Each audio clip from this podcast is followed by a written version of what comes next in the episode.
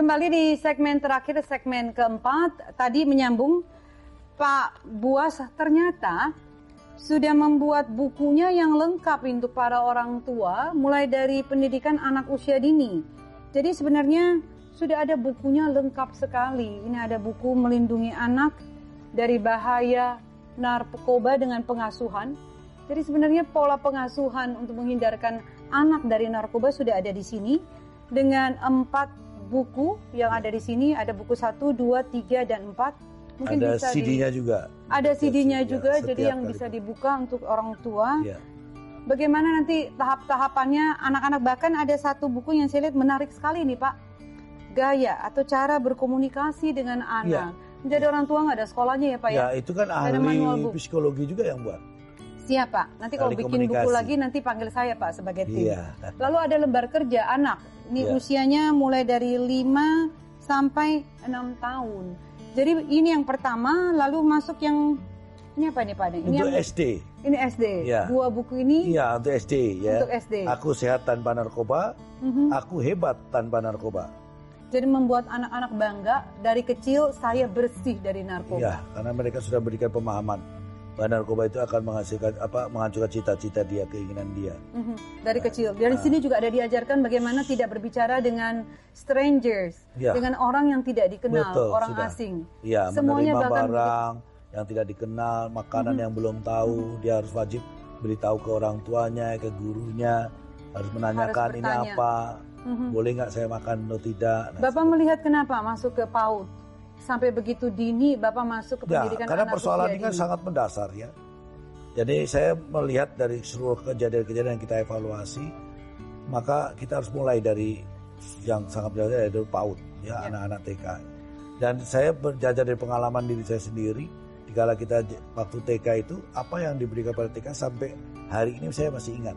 Tergores ya Pak iya. di dalam ikat ingatannya. Karena kan betul-betul masih nol ya anak-anak TK itu sehingga dia begitu di siapa pun langsung masuk. Itulah yang saya berpikir ke situ. Maka saya mau dimasukin semua ya, hal-hal yang iya, positif ya, saya ya, sehingga bersih harapannya dari, dari mulai awal dia sudah paham uh-huh. tentang pola hidup sehat, bagaimana harus sehat, uh-huh. bagaimana dia harus berbuat. Itu sudah diajari dari mulai TK. Nanti SD peningkatan mulai dia diberi pemahaman tentang apa sih narkoba itu. Ya. Nah, jadi dia dia sudah mulai mengenal. Nanti SMP lebih meningkat lagi tentang pengenalan. SMA sudah memberi pemahaman yang luas kepada mereka. Ini berarti untuk SMP dan SMA Pak? Ya. Boleh sudah. diperlihatkan ya, Pak? Ini, ini kan kenapa buku, Pak belum disebarkan? Ini saya baru uh, lihat hari ini nih. Uh, Padahal ternyata sudah begitu dulu lengkap. Dulu keinginan saya pada saat saya pertama kali jadi uh, Kepala Badan Narkotika, saya melihat ini. Terus saya membuat ini karena sangat penting menurut saya. Dan ini yang membuat saya mengumpul para ahli ahli pendidikan, ahli komunikasi, ahli psikologi dari kedokteran sehingga kita menyusun buku ini. Ya, Baik. disusun timnya beberapa ada tim PAUD, tim Baik. tim untuk SD, ya. tim SMP, tim SMA. Akhirnya jadilah buku ini. Bahkan ada buku yang untuk panduan agama ya. Ya, betul. Dan semua agama ada semua di sini. Ada betul. Islam, Kristen, Buddha, Hindu dan ya, Konghucu. Konghucu semua agama di sana ya. dan ada panduan bagaimana mengajarkan anak-anak untuk terhindar ya, ini jauh bukan, dari narkoba. Bukan hanya anak-anak tadi gini.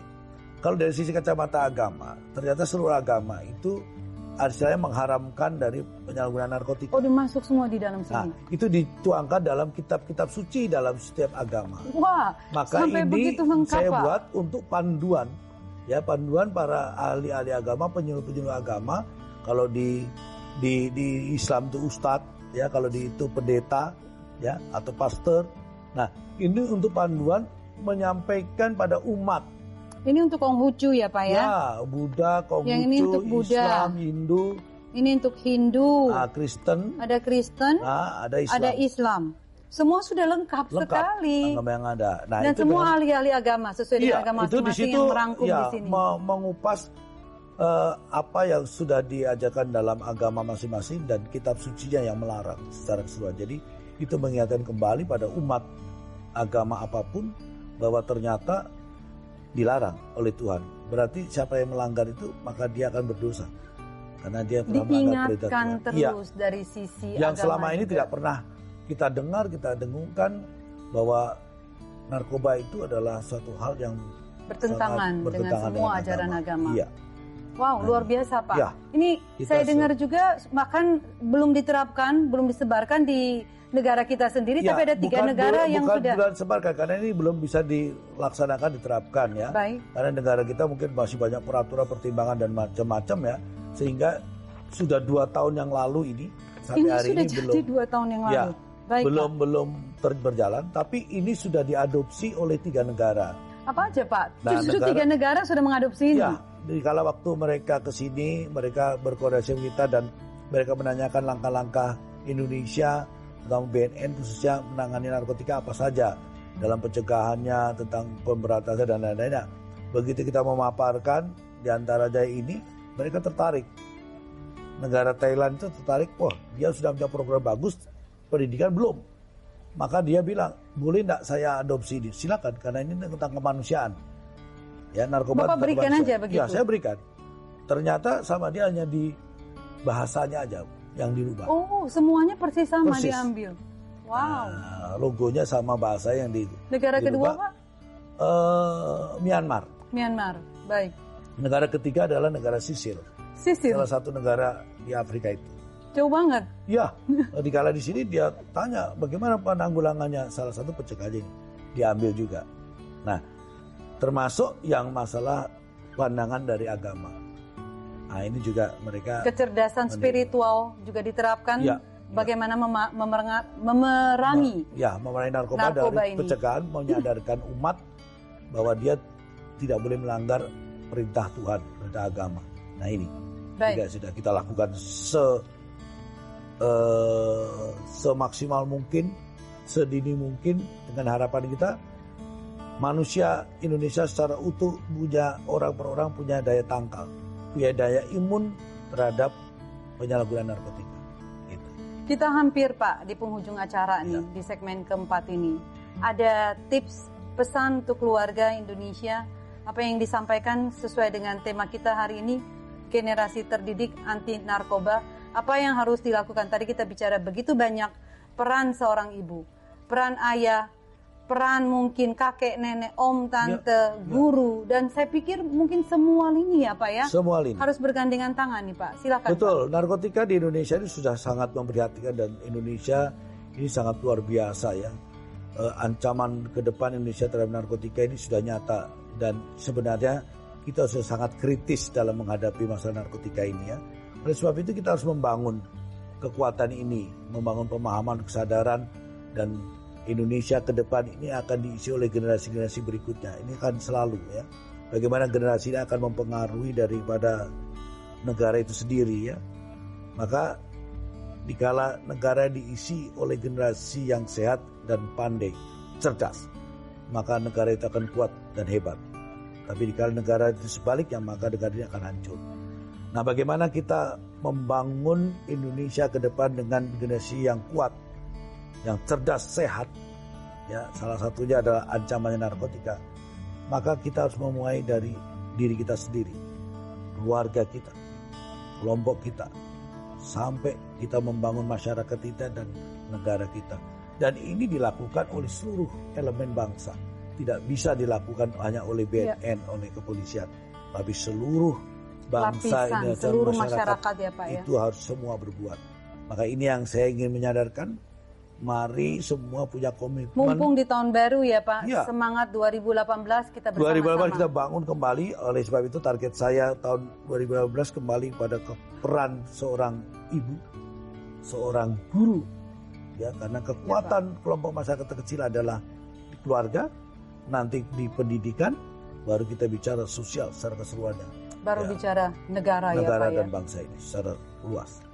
Pak, terakhir Pak, ucapan mungkin selamat tahun baru 2018 karena kita masih dalam suasana tahun Ya. baru 2018 biar punya semangat bagaimana kita sama-sama bergandengan tangan memerangi narkoba di Indonesia. Ya tentunya 2017 ini akan kita tinggalkan. Kita mengenang, belajar dari hal yang positif maupun negatif dari tahun 2017 untuk membangun tahun ke depan yaitu yang akan kita hadapi 2018 dengan tentunya lebih baik untuk menuju yes. Indonesia yang lebih kuat Amin. dan Indonesia yang lebih hebat itu. Terima kasih Pak. Di tengah berbagai tantangan global, pemuda sebagai harapan bangsa harus mengisi waktu dengan hal dan kegiatan yang positif dengan ilmu pengetahuan disertai semangat untuk maju dan berkarya. Seperti ada pepatah, tatkala waktuku habis, tanpa karya dan pengetahuan, lantas apa makna hidup ini? Diambil dari Kiai Haji Wahid Hashim dan harapan bangsa adalah lahirnya generasi muda Indonesia yang tangguh, berkarakter mandiri dan rela berjuang untuk kepentingan bangsa dan negara Indonesia. Simak tips happy parenting berikut ini. Remaja adalah generasi penerus bangsa yang akan menentukan masa depan keluarga masyarakat dan negara sebagai generasi penerus remaja harus memiliki motivasi kuat untuk belajar dan terus belajar dan kelak akan mampu menjadi generasi yang tidak saja sehat, cerdas dan terampil tapi juga bertakwa. Kita harus mengambil langkah agar keterbelakangan dan keterpurukan bangsa ini tidak semakin dalam ke depannya. Karena remaja yang nantinya menjadi pilar tak lagi punya harapan. Oleh sebab itu, mulai saat ini pendidik pengajar, orang tua dan semua lini masyarakat harus sigap serta waspada akan bahaya narkoba yang akan datang sewaktu-waktu. Dengan berbagai upaya tersebut di atas, mari kita jaga dan awasi anak didik dari bahaya narkoba tersebut. Sehingga harapan untuk menelurkan generasi cerdas dan tangguh di masa yang akan datang dapat terlaksana dengan baik. Saya Novita Tandri, happy parenting, the hardest job you will ever love. Terima kasih Pak. Terima kasih banyak untuk waktunya Pak Sama. Buas. Tetap buas Pak untuk ya. memerangi narkoba di Indonesia. Ya. Salam hormat untuk keluarga, khususnya buat Ibu dan juga Ibu Noni eh, biar sama-sama keluarga Indonesia bisa melihat contoh dari keluarga Bapak.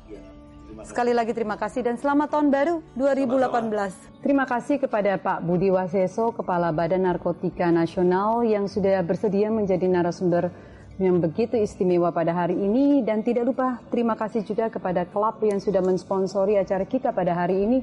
Klub air minuman kolaborasi Indofood Asahi. Dan juga terima kasih kepada Meme yang sudah mensponsori acara kita pada hari ini dengan voucher yang akan nanti diberikan kepada narasumber kita hari ini. Kita tiba sampai di ujung acara. Terima kasih atas perhatian Anda. Saya Novita Tandri dan juga Pak Budi Waseso untuk diri Sampai jumpa episode mendatang.